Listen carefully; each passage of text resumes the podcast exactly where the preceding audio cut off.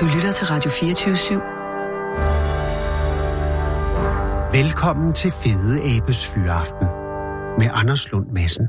Kære lytter, velkommen til Fede Abes Fyraften. Vi er i gang med en øh, episk gennemgang af de 40 fedeste katastrofer. Ikke fordi katastrofer er fede, men fordi at katastrofeforsker og historiker Rasmus Dahlberg har indvilget i at gennemgå hans, version, hans, hans prioriterede liste af de mest signifikante, det kan vel godt sige, Rasmus, ikke? Signifikante og interessante. Og interessante katastrofer øh, indtil videre, fordi der kan jo, og det er jo det, det her, vi sidder jo og producerer det her, og optager det her program om aftenen, tirsdag den Jesus, himlen, 21. maj, det er, jo, det, er jo, det er jo, altså, nu er vi reelt i en situation, hvor der kan være sket noget katastrofalt fra den tid, vi optager det her, og mm. til det her bliver sendt. Øh, fordi vi er jo tæt ved et øh, folketingsvalg. Det vil være i år og morgen, det er der. Mm. Altså øh, på onsdag. Øh, men vi sidder her, og det ligger relativt langt ud i, fremtiden. Men vi har en ekstrem... Europaparlamentsvalget, det er allerede historie. Det er allerede historie. Ja. Men Rasmus, jeg har en ambition om at nå det her igennem på en time. Jeg ved godt, at det kommer ikke til at holde. Men jeg håber det stadig. Vi er nået til nummer 11. Vi, det... har, vi har sagt farvel til nummer 12 det koreanske fly, som stadig ikke er fundet. Mm. Men hvad er nummer 11? Det peger bare Alpha. Vi skal tilbage til 80'erne igen. Ja, selvfølgelig skal vi det. Olieplatform. Piper Alpha. Den havde jeg glemt. Jamen, så er det jo godt, at vi har fået den med på listen her. 6. juli 1988. Samme år som den anden 88, vi lige havde i går. Eller i sidste uge. Nedskydningen af den iranske Airbus i den persiske golf. Og to år efter Tjernobyl. Ja. Og Olof Palme. Hvad sker der? Og Challenger. Det er en, vi er ombord på en øh, stor øh, britisk øh, olieproduktionsplatform. Jeg skal lige sige, jeg, jeg har undervist for, for øh, en meget stor, meget stor dansk oliegasvirksomhed engang. Og der, der, øh, der lærte jeg på den hårde måde, at der er ikke noget, der hedder en boreplatform. Nå. Det skal vi bare lige være øh, fuldstændig på det rene med. Okay, der er ikke noget, der hedder en boreplatform. Det tror Men, jeg er nyt for mange lytter. Ja, men så, så vil jeg godt lige uh, bidrage til det danske folks oplysning her. Det er der simpelthen noget. Der, man, man kan have en borerik, altså en rik, der kan sejle. Det, så kan man, den kan man sejle ud, flåde ud, altså slæbe ud med bukserbåd. Ja. Og så kan den jack den op med sådan nogle... Øh, man ser nogle gange de her, øh, de her rikke, der har sådan nogle store ben, der sidder i det hvert hjørne. Ja. De, så, så bliver de sat ned på havbunden, og så hæver den sig op, og så borer den. Så, så laver den en brønd. Så, ja. finder, så borer den ned i et øh, olie- eller et gasreservoir, og bygger en brønd ned på bunden. Ja. Når den har gjort det, så er den færdig. Så sejler den væk igen. På større dybder, der bruger man øh, borer skibe, som ligger øh, fast for anker, eller øh, semi-sub-rigs, og sådan forskellige andre typer. Mm-hmm. Men kendetegn for dem, det er, at de kommer, de borer, de bevæger sig væk igen. Okay. Så bygger man en platform bagefter. Så, så det ikke er en boreplatform? Nej, så man har haft en borerig, så bygger man en produktionsplatform bagefter. Okay. Platformen bliver stående. Mange vil mene, det var palettengrønne. Ja, men vi skal være præcis. Jo. Jamen, det er også rigtigt, ja. så det er ikke en borerig. Det, det er også lidt onkelviden. Altså, man kan, man kan, hvis man sidder til en familiefest, og man, man mangler noget oh, det er det og, og konversere om, så kan man sige, er du egentlig klar over, at der er ikke noget, der hedder en bordplatform? Okay, ja. Ja. Hvis man synes, man er for populær en aften, så kan man prøve at sige sådan noget. Ja. Så, og se, hvad der sker. Øh, så men Piper, Piper Alpha, Alpha, det er en produktionsplatform. Det vil sige, det er en stor platform, der står fast på bunden, og som producerer, det vil sige, den bare, der, er, der, er boret, der er boret øh, en brønd, eller flere brønde, og så stikker den egentlig bare røret ned, og, øh, og lader olien eller gassen komme op. Det er ligesom, hvis man går ind på en, øh, en grillbar og køber en, øh, en af de store colaer, så er det colamaskinen, der laver den, og så sætter man sugerøret i og begynder at suge. Det er der, vi er. Ja, det, jeg er ikke sikker på, at det er en, en, øh, en helt autoriseret metafor i uh, offshore-branchen. Men, det er, vi men er syv det programmer vi, inde. Ja, ja tror, det er godt nok til rock and roll. Det er fint. Præcis. Men vi er på Piper Alpha. Der foregår hele tiden ude på de her, øh, de her øh, øh, platforme, der foregår der hele tiden vedligeholdelsesarbejde. Altså, mm. Det er jo et kunstigt univers. Det er jo et stærkt fascinerende at være der, så man har sådan et, som han sagde, ham der viste mig rundt derude for mange år siden, da jeg fløj ud øh, offshore på, på Nordsjøen, han sagde, ja, det er jo, han var fra, fra Varde, og han sagde, det er jo helt vanvittigt, det vi har gang i herude. Vi har taget en petrokemisk fabrik og et hotel og en lufthavn, og så har vi bygget det sammen og lagt det 200 km fra Esbjerg Brandvæsen. Mm. Og altså, det er jo sådan et kunstigt univers. Der er ikke noget overflødigt. Der er ikke noget overladt til tilfældighederne. Det, det hele er der. Med en eller anden form for mening bag. Men så går man hele tiden og bygger om på det, og vedligeholder, og øh, sætter nye komponenter ind. Og sådan. Så, så der, har man, der bruger man arbejdstilladelsessystemet. Det vil sige, at for at man kan, et arbejdshold kan komme ind og arbejde et sted på den her proceslinje, som man kalder, altså alle de her rørledninger, der, der kører rundt på, øh, på en produktionsplatform, så skal de have tilladelse af en eller anden arbejdsformand, en der har styr på de her permit to works, man kalder mm. det. Og han sidder så med det store overblik og siger, ja, det er fint, I må godt arbejde på den her del af anlægget de næste tre døgn. Okay. Så sætter han en seddel på, og så ved man det, at det her den del af systemet bliver der arbejdet på, så den kan vi ikke bruge. Ah, okay. Øh, der sker en, øh, en kommunikationsfejl mellem to skiftehold. Vi har talt tidligere om det her programmet. Det er altid noget med en ventil. Det er også noget med en Valby ventil Gasværk. i, i, uh, igen. Uh, så der er en, en ventil, som man simpelthen har, har fjernet, og så har man bare sat sådan en beskyttelsesplade på i stedet for. Ja. Fordi man er i gang med at arbejde på Ja, det. ja. Men problemet er, at man har to arbejdstilladelser i gang samtidig. Så Ah. bliver et skiftehold færdig med den ene proces, det næste skiftehold kommer og tror, de er færdige med dem begge. Det er de ikke. så øh, betyder det, at der ledes gas igennem det her rør, hvor ja. ventilen er taget af, og den er utæt, den her beskyttelsesplade, der er sat på. Ja. Det var jo ikke meningen, der skulle komme Nej. gas med tryk på Nej. øh, i, i røret. Så der siver gas ud, Ja. og der opstår en øh, eksplosion. Åh. Og det er jo øh, hver øh, offshore-arbejders øh, mareridt, altså eksplosion og brand på Ja, der er ikke platformen. nogen steder at gå hen.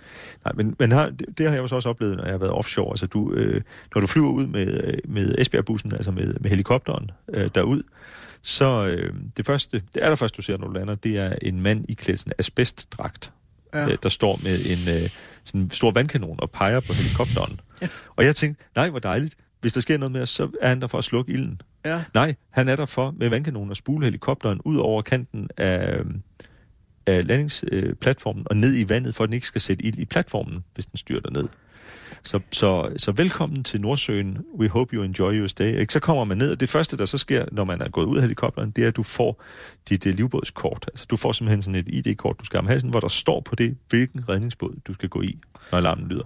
Ja. Fordi der er ikke plads. Altså, folk skal fordeles. Der, Ja, ja, kan jo, ja, ja. der kan være 100 eller 120 mand på sådan en stor platform.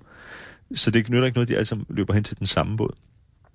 Der kan man jo så også lige sige en skud bemærkning her, at uh, desværre så er der jo altså der er flere mennesker, der er omkommet under øvelser med redningsbåde i offshore-sektoren, end der er blevet reddet af redningsbåde. Mm. Fordi der sker, øh, der sker frygtelige øh, ulykker med, øh, med redningsbåde under nedfjering. Man har også de her fritfaldsbåde, som står skråt, som bare flyver ud Hvad fanden var der sket Ja. med en af dem engang? og, og der, hvor, øh, hvor øh, der har været nogle, øh, nogle frygtelige hændelser med øh, wire, der springer, og øh, sådan en redningsbåd fyldt med øh, folk under en, øh, en øvelse, som falder 20 meter ned og rammer, øh, øh, rammer øh, vandet. Ikke? Nå. Der sker den her eksplosion, og det der er, øh, der er en mønstrings, et mønstringsområde nær øh, bebo, øh, beboelsesmodulet, På hvor det er Piper meningen på Piper Alpha, hvor øh, besætningen så skal, øh, skal mønstre, og så skal de i, øh, enten evakueres med helikopter eller med redningsbåd herfra. Ja. Man har jo de her supply-skibe, der, eller de her red- vagtskibe hedder de, der ligger rundt om altid. Det er en del af, af aftalerne. Det var jo S-vagt, det var jo Ken Kirk, der startede det øh, over i Og ved du, øh, han i gjorde det Esbjerg. godt. Han gjorde det rigtig godt. Og for S-vagt er fandme et solidt har lige selskab. solgt det for et par milliarder. Øhm, Men det er nogle vanvittige skibe. Vi skal ikke fortælle nej, det skal men det er bare vi. det men, mest men, men det, er jo, det er jo de her øh, vagtskibe, der ligger derude standby Ja, ja, de til sejler at rundt, rundt, kunne øh, assistere, hvis der sker noget fald, folk, øh, der, øh, folk, der falder over bord, eller øh, der sker et eller andet. Øhm, og problemet er, at gaslækagen, eksplosionen og branden er lige under beboelsesmodulet, Mm. opholdsmodulet. Så til alle dem, der gør det, de skal, de dør. Dem, der gør det modsatte af, hvad de skal. Dem, der går den forkerte vej, fordi de kan se, der er ild derovre, og kaster sig ud fra 30 meters højde, det er om natten, ned i bølgerne. Altså springer fra 30 meters højde ned i øh, en øh, sort, kulsort vandoverflade, hvor der endda ligger brændende olie i, som, som falder ned fra, øh, fra, øh, fra, fra, den, øh, fra platformen, Produktionsplatform. produktionsplatformen. Øhm, De overlever. de overlever. Fordi de bliver straks samlet op af en, sådan en hurtig redningsbåd, i øvrigt fra et mærskskib, der ligger i nærheden. Øh, et, et supply-skib. Der er, øh, der er 167, der omkommer. Det er det største dødstal i en øh, offshore-ulykke. Ud af hvor mange. Øh, der er, øh, er øh, ud af et par hundrede mand. Der er, øh, der er ganske få, der overlever. Dem, der overlever, Af dem, der springer ud. det er dem, der springer ud. De andre dør i, øh, inde i, øh, i, øh, på myndslængspladserne. Og, altså, og Piper Alpha, den, der sker to ting. Den, den skaber et, et paradigmeskifte i sikkerhedstænkning offshore. Mm. Øh, det har, det har været sådan lidt også i den danske sektor op igennem 70'erne, 80'erne, altså hvor man startede op øh, lidt cowboy-tilstande. Ja. Piper Alpha, og så kommer der det her Lord Cullen-rapporten, altså en, en øh, øh, undersøgelseskommission fra øh, det øh, britiske parlament, som undersøger øh, forholdene ombord, alle de her fejl, der er sket, og det, øh, som virkelig øh, sætter sikkerhed på dagsordenen i offshore-sektoren. Det kommer så op igennem 90'erne. Men det jeg også synes, derfor jeg tog den med her, det er jo også, at den, øh, den kommer også til at lægge navn til en øh, ledelsesfilosofi, man kalder Burning Platform. Fordi der sidder en, øh, en øh, ledelsesteoretiker, der hedder Daryl Connor, og ser tv, og ser et interview med en af de her, der gjorde det forkerte, og var stærkt motiveret til at overleve, mm. og sprang ud og overlevede. Og, og han skriver en bog efterfølgende, der hedder øh, øh, Management at the Speed of Change, tror jeg den hedder. Der præsenterer han Burning Platform-tilgangen, wow. som sidenhen er blevet voldsomt brugt og misbrugt mm. til hans egen store irritation fordi den anvendes i sådan et, øh, hvad skal man sige, management øh, bullshit ja. øh, lingo, som en manipulerende måde at stille sig op foran øh, ens medarbejdere og sige, hvis ikke vi gør sådan og sådan og sådan og sådan, så lukker firmaet om fire måneder. Men i virkeligheden handler det om, at det er en brændende platform. For, for ham, hans oprindelige teori, hvis man går tilbage og læser den, handler om dyb indre motivation, mm. og ikke manipulation og frygt. Og ultimativt fører det jo også til Breaking the Waves. Ja. Film med Lars von Trier. Ja, som jo er, som er en udmærket film, faktisk. En glimrende film. Ja. Og det en værdig øh, elver. Mm. Og det betyder, det kommer fordi jeg er... Så er vi i top 10. Nu er vi i top 10, Ja. yes. Så har vi et luftskib mere. Så ved du godt, hvad den anden er. Så er det Hindenburg. Det er Hindenburg. Den kan vi ordne hurtigt. 37. Lakehurst, New 1937. Jersey. Amherst. Ja, der, der er et stort øh, Tysk. blimp. Tysk. Nej, ikke en blim. Nej, det er det, er en, det er en Zeppeliner. Den en har, den har fast aluminiumskrog inde i, og så gassække. Flyver jo øh, også på øh, brint, fordi øh, Og det er helium er så svært at få fat i. Det er amerikanerne, der kan udvinde det af deres undergrund. Ja. Øhm, og det er, vi er jo i øh, 37, så det er jo øh, fire år efter Hitler er kommet til magten. To år efter, før krigen brød ud. Øhm, og øh, der er 97 mennesker ombord.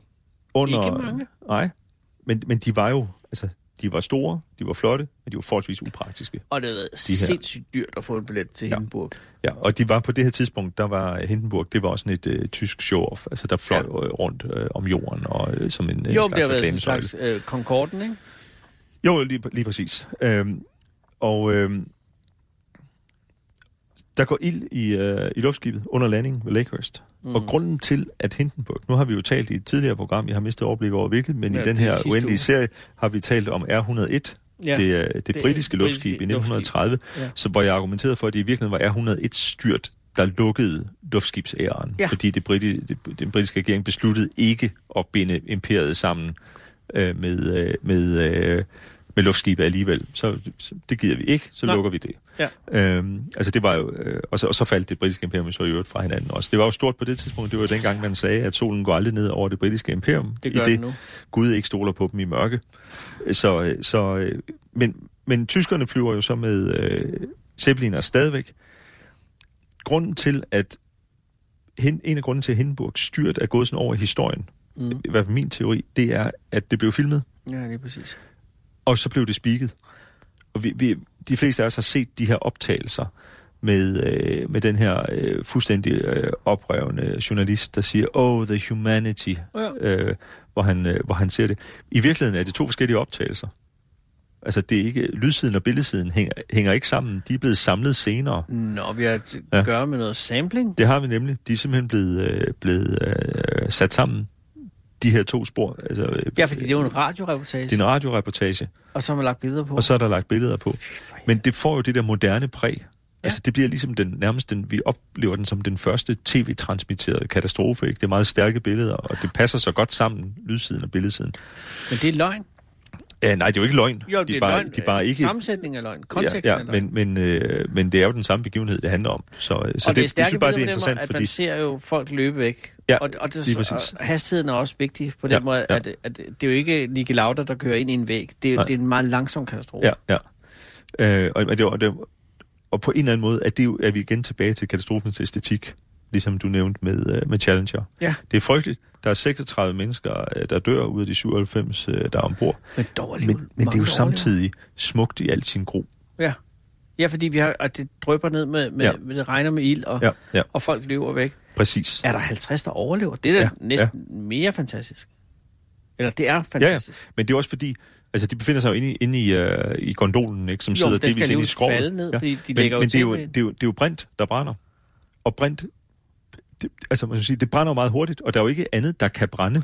Nej, nej, pludselig er ikke noget opdrift. Det er jo et kæmpe... Ja, men, men den er jo under landing, så, så, øh, så brinten brænder med sådan en, øh, Uff. en øh, orange-blå flamme. Ja. Hvis der nu havde været farver på, så ville vi Ja, kunne se det. Og så falder luftskibet ned, og så er brinten jo væk. Og sejlduen, øh, der er spændt ud over, brænder lynhurtigt. Ja. Og så er der jo kun et skelet øh, af aluminium tilbage, Ja, det slår ikke. som ikke brænder. Nej, det var i. Øhm, så, der, så, så derfor kan der overleve øh, så øh, to tredjedel af de, øh, af de ombordværende.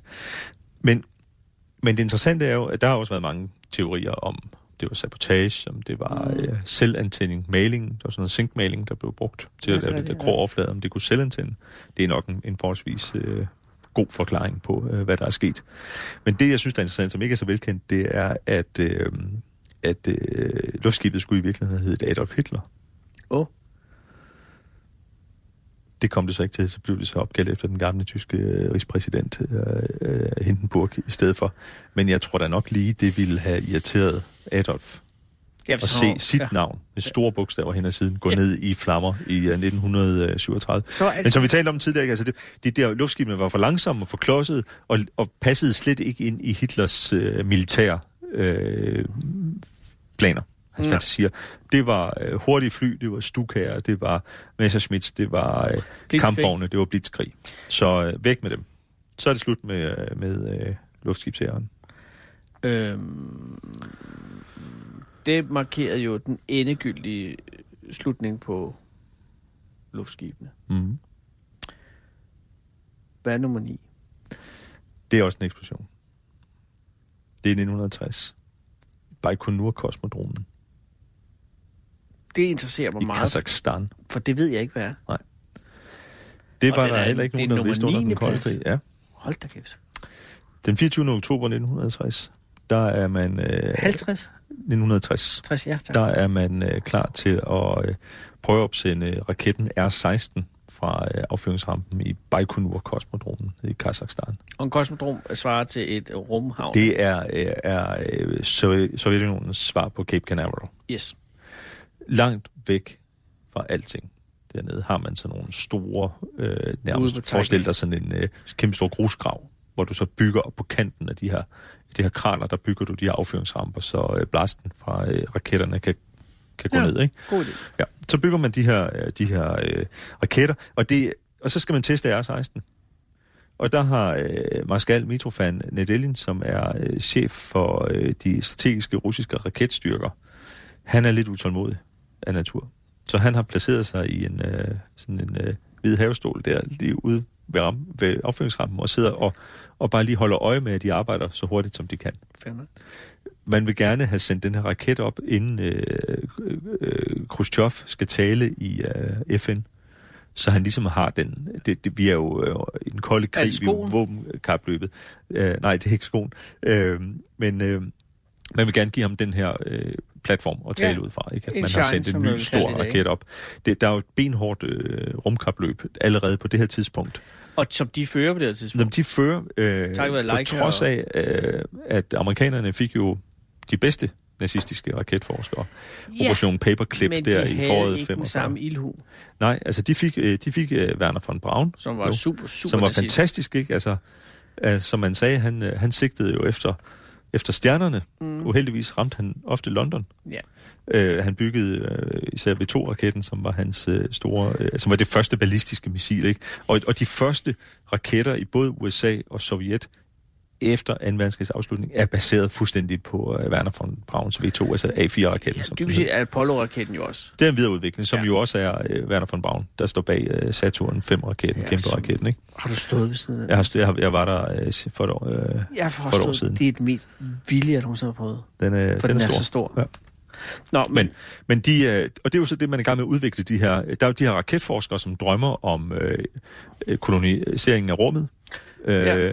Men man kan vel ikke sige, at russerne samtidig- har fået lorte øh, nazister, vel? nej, altså, men- men det er stadig, altså, fordi, hvad hedder han, deres øh, chef, nazist? Altså, det er russernes Russerne, chef. ej, de, de, de tager ikke direkte nogen nazisme, de har deres egen, de har øh, Korolev, Sergej Korolev, Korolev, som er en, som bliver sendt ind, han er, han er jo selvfølgelig siddet i fangelejr, det er jo øh, Sovjet, Ja. men øh, han har siddet i sådan en forskerfangelejr, hvor han har fået lov til at forske også under krigen.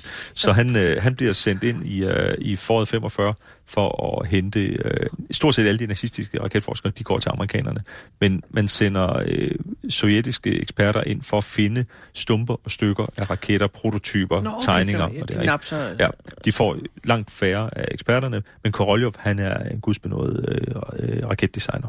Okay. Og, og, og han er i høj. Det er ikke ham, der har designet R-16, den der står i, øh, i øh, Baikonur der i oktober 1960. Det er Michael Jangel, en anden raketdesigner. Men han er, ligesom, han er forskningsleder for hele det øh, sovjetiske raketprogram på det her tidspunkt, øh, Korolev. Så... Øh, så bliver de lidt usålmodige, og så, øh, så øh, stresser øh, Marskal øh, Nedelin dem godt og grundigt ud på affyringsrampen, og så får de øh, trykket på en knap, og der er et håndtag, der, der sidder lidt forkert, og så antænder raketten, gud hjælp med, mens den står på, øh, på platformen. Nej, det er ikke Og det mest fantastiske ved det, det er, at der findes billeder af det, der findes filmoptagelser af det. Åh.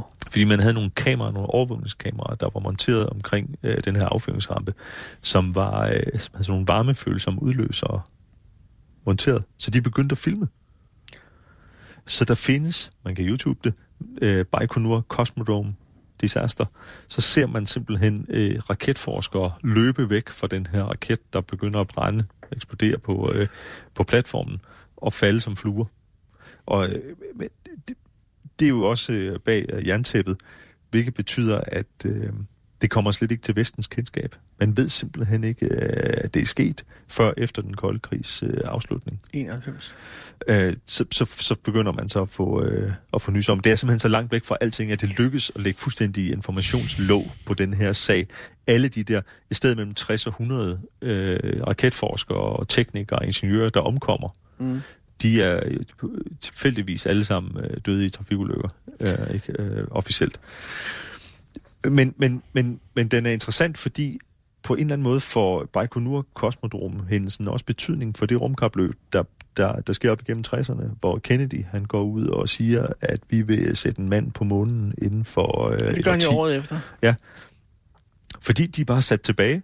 Stor del af deres forskere er... Det, er, altså, er, russerne øh, bliver stålet, men det ved den, russiske, den sovjetiske ledelse har på en eller anden måde mistet også noget af tilliden til uh, programmet, så det underfinansieres. Det er underfinansieret langt op i, op i 60'erne, efter at Sovjet jo var foran med, med Sputnik 1957, med Gagarin som første mand i rummet, uh, og man, man, har, man har været foran, hvad skal De sige, på på point. det rum. Ja, hvor det er jo gået rigtig dårligt for amerikanerne med deres raketter, og de har de her... øh, Skide chimpanser. øh, øh, også tragiske hændelser med tre øh, astronauter, der brænder op i... Øh, Men det er først i i kabinen. 66, ikke? jo, men, men, men det, det går i virkeligheden ikke særlig godt Nej, for.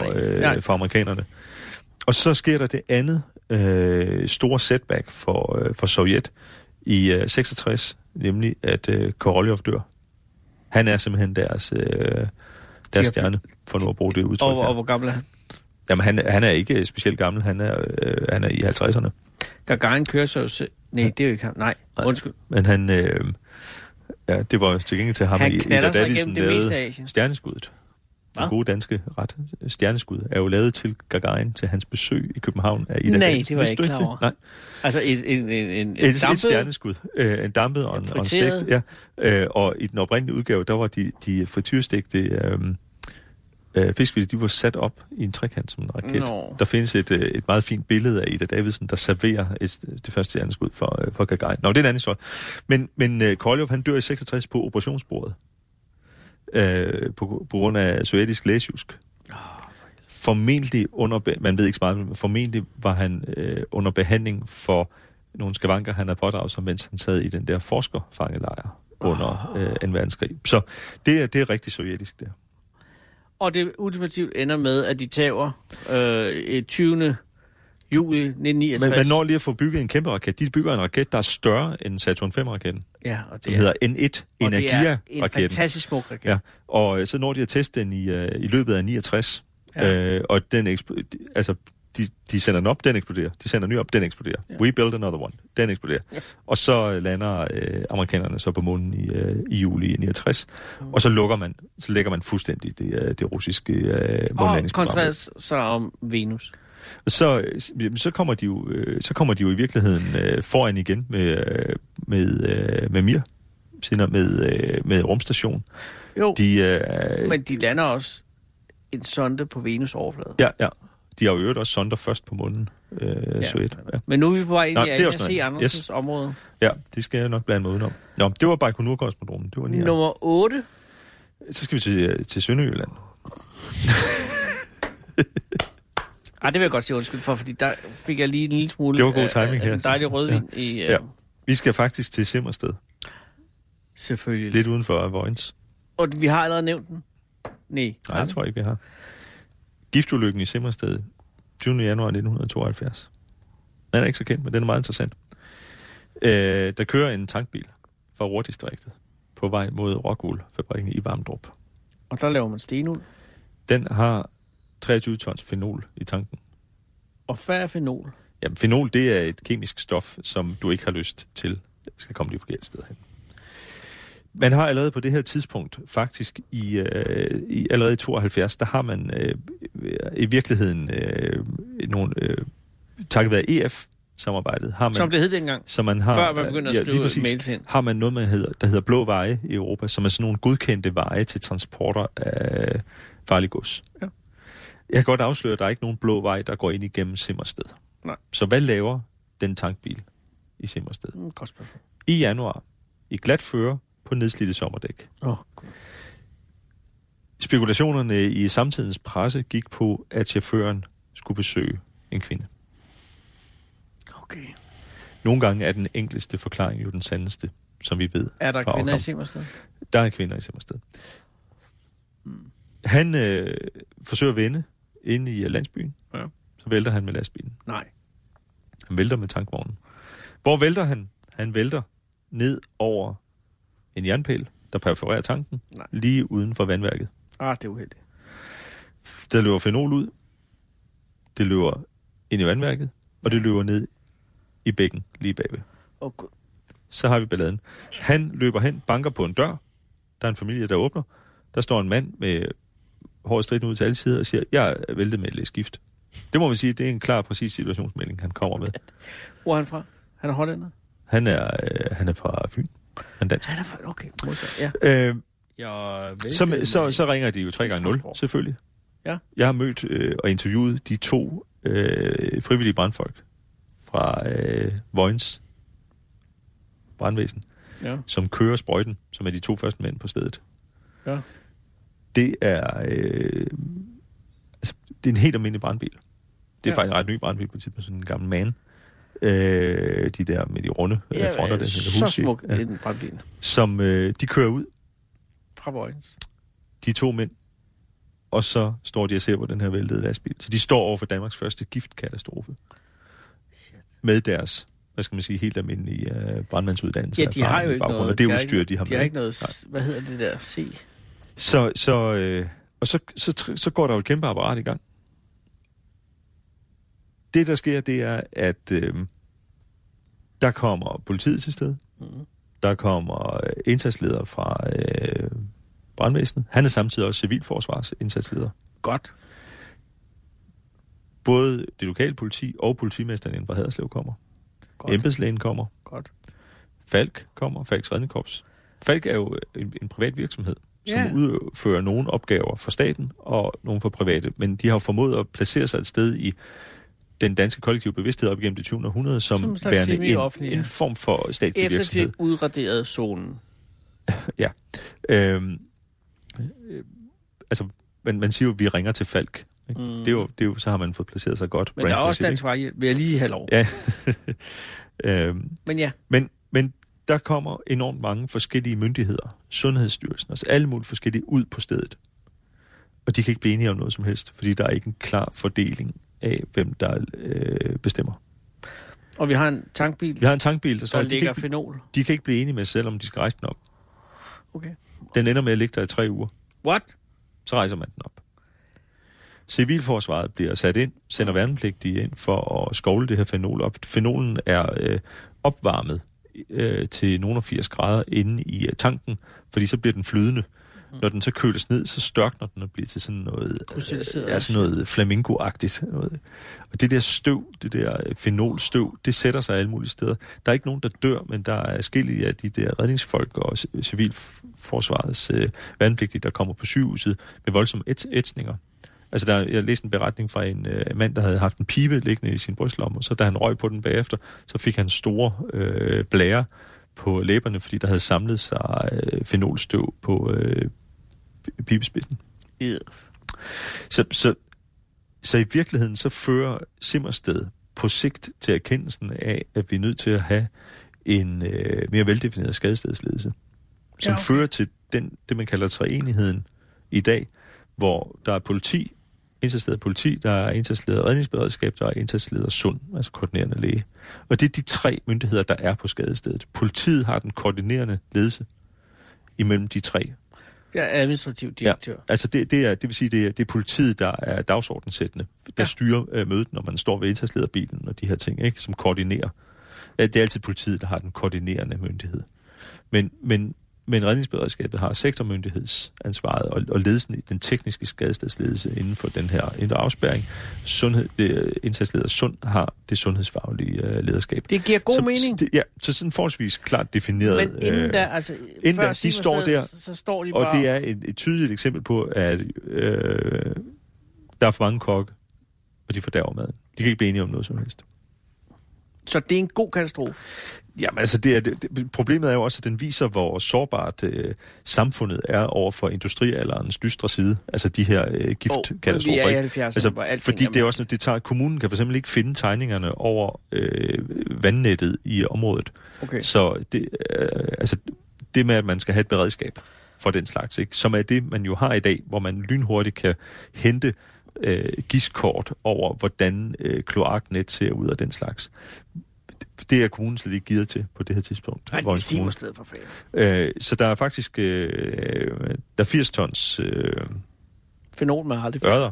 Nå. 70-80 tons ørder, der, øh, der går tabt. Nå. Fordi giften spreder sig ud til sådan nogle dambrug. I, Men øh, det er også igennem, et øh, tab.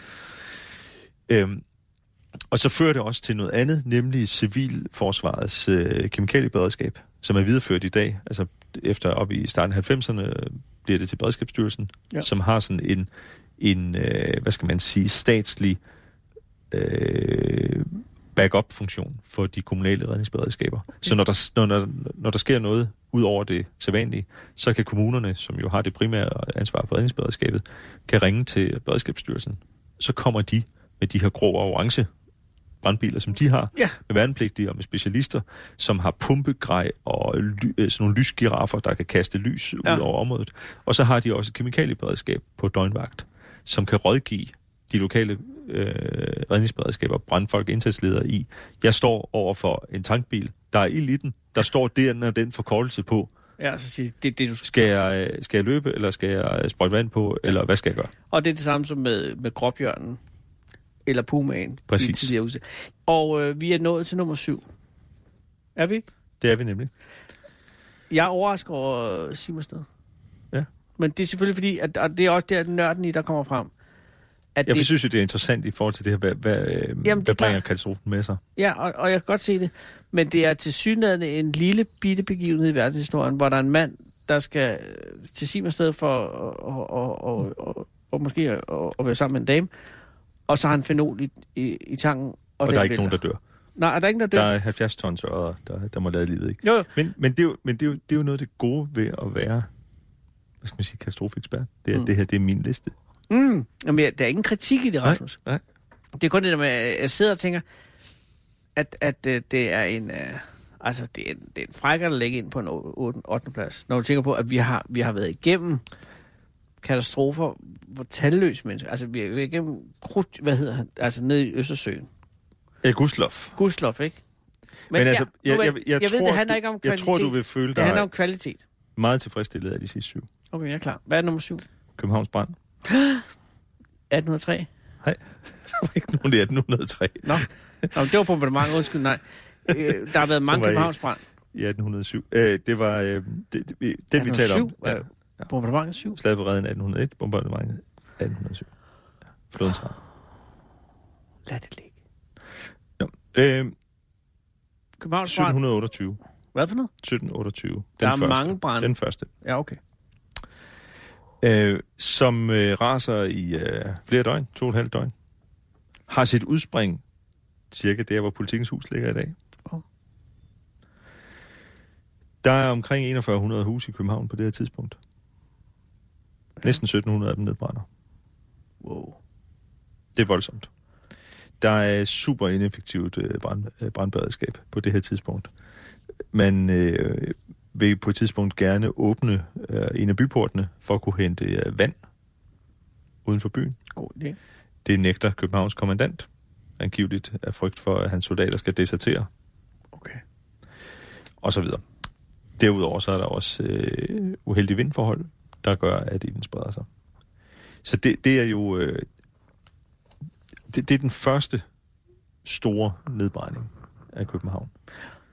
Det er den, som Holberg skriver om. Han har en berømt øjenvidneskildring, han skriver om, øh, om Københavns brand i 1721. Grunden til, at jeg har taget det med her, det er i virkeligheden ikke så meget selve branden. Det er mere det, der sker i 1731, 10 år senere.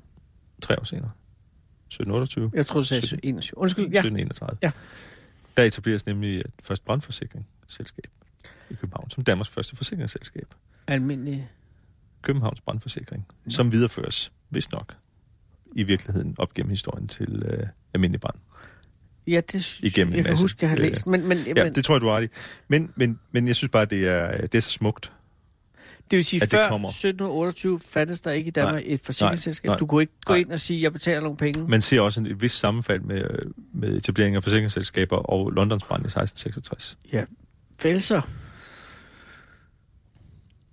Og så kommer der jo et forslag om at øh, indføre øh, krav om grundmurede huse, for, øh, altså simpelthen for at højne brandsikkerheden i byen. Det lader sig ikke gøre og gennemføre, det er for dyrt, og der er ikke øh, opbakning til det. Det kommer så først efter den næste store brand i 1795. Mm. Så får man også de her ildebrands, øh, de her ildebrændshuse. Det er det, man, man, øh, man taler om, de her, den her type, de her typehuse, som er mere sikre, som er grundmuret. Øh, man laver nogle skæve hjørner på husene, så øh, brandkøretøjerne, de hestetrukne brandsprøjter, lettere kan komme rundt i øh, de smalle byer. Og når du siger skævt, det er simpelthen, man skærer de skarpe hjørner af. Ja. ja. Så vi får en mere brandsikker by ud af det.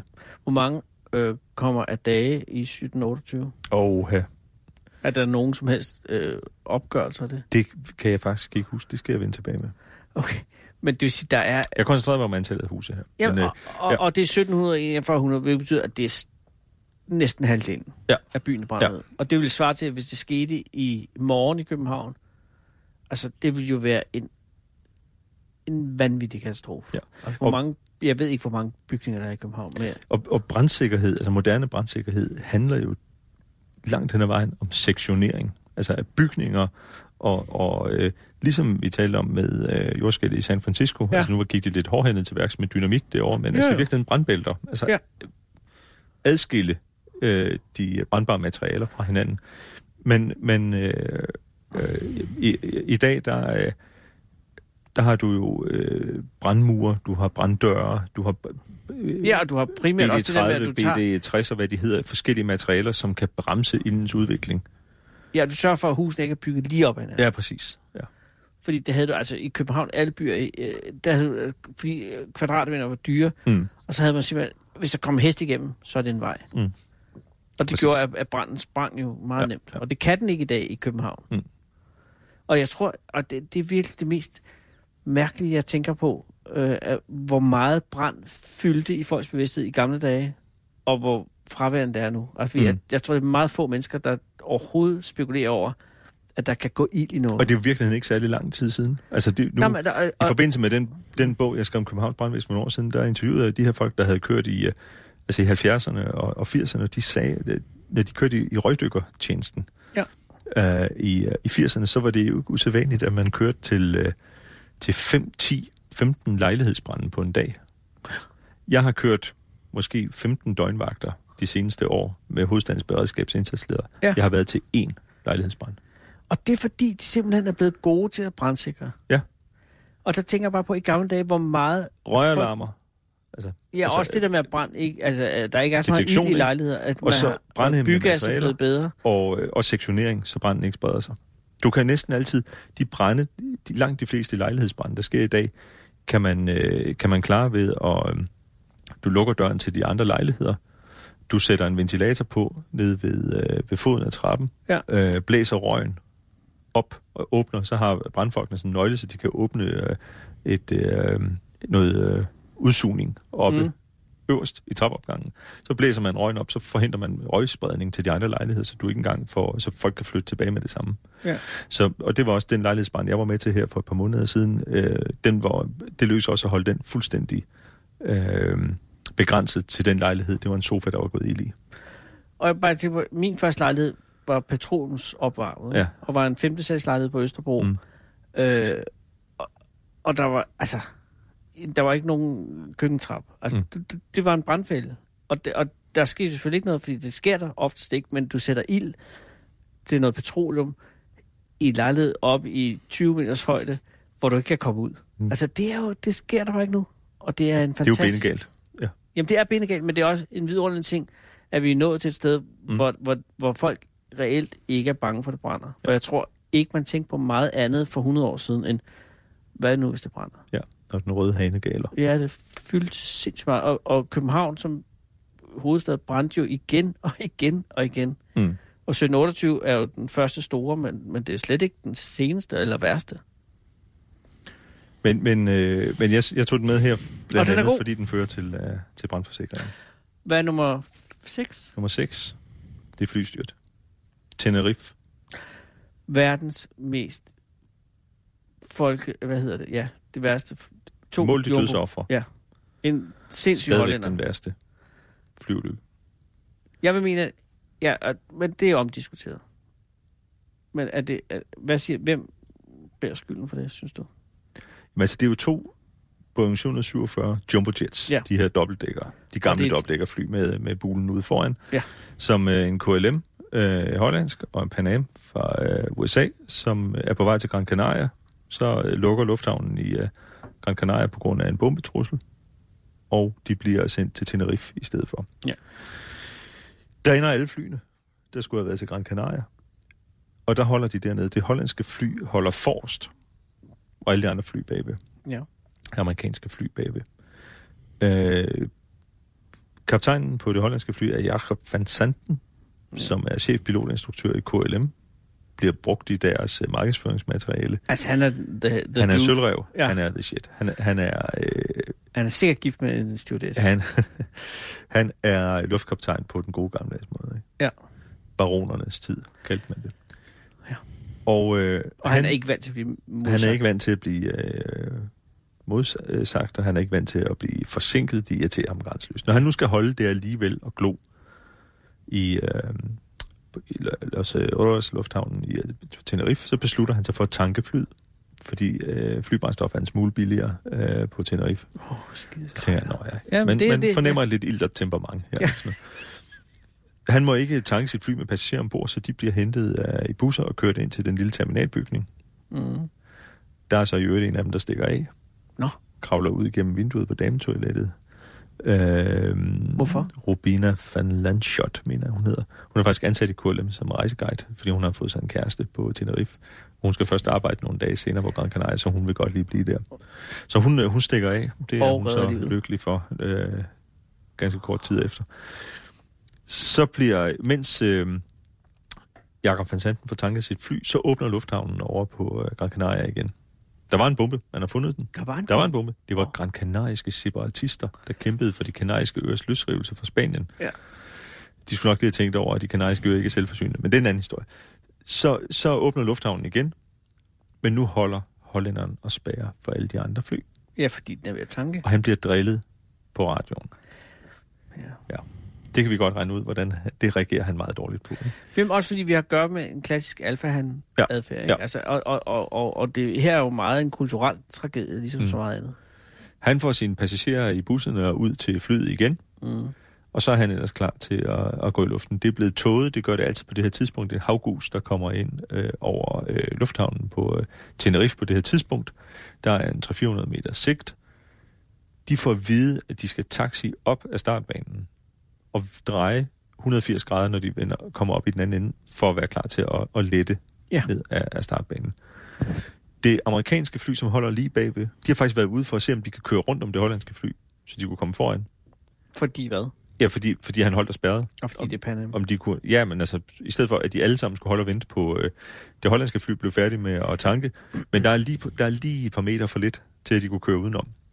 Så er der opstået De en amerikanske slags øh, passagerer, mobningsadfærd over for ja, øh, de, KLM? de, de, han, han, er, han er en kendt pilot, Jakob van Santen, og de synes, det er lidt sjovt at, at drille ham. Også fordi han er deres øh, øh, posterboy. Øh, KLM's. ja, KLM's, ikke? Ja. Jo, Han, er, fair han, er, sådan- han er på centerfold i deres kabineblad øh, for den måned. Og jeg har øh, set billeder af ham. Han er en flot fyr. Han er en flot fyr. Eller var. Øh, på det her tidspunkt er han stadigvæk en flot mand. Så øh, de amerikanske passagerer får lov til at gå ud af flyet og trække frisk luft, og de har taget billeder af hinanden, og de har også taget billeder af det hollandske fly. Der På billeder af det. Ja, Eller de får lov til at gå ud og, og strække benene, mens de holder der.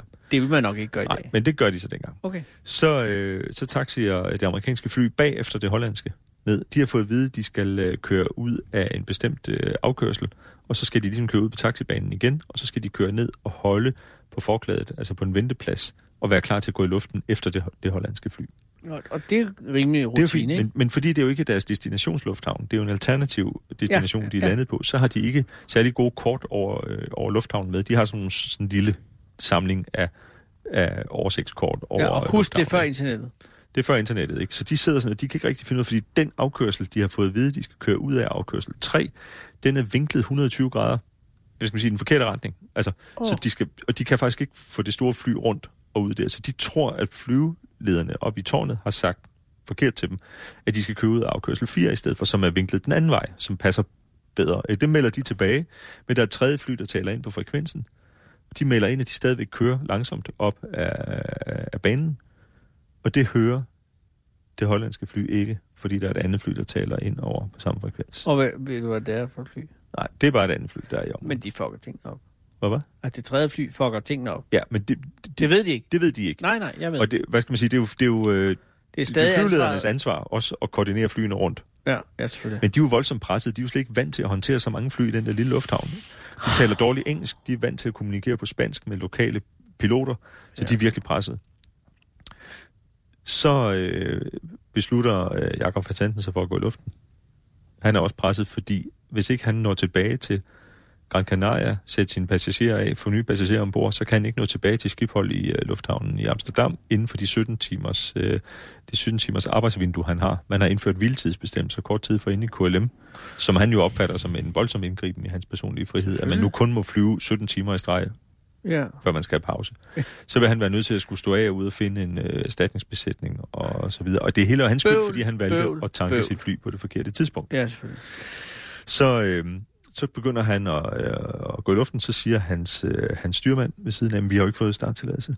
Eller også er det me- mekanisten bagved. Det tror jeg faktisk, det er ham, der sidder, der sidder en mand bagved og passer motorerne i sådan en på det En jumbo er tidspunkt. der fire i Han, cockpittet. øh, er der tre på det tidspunkt. Nå, altså, Han ja. vender sig frem, ikke, og så siger han, vi har ikke fået, øh, vi har Og ikke det er jo noget, som kræver en ekstrem mod Ja.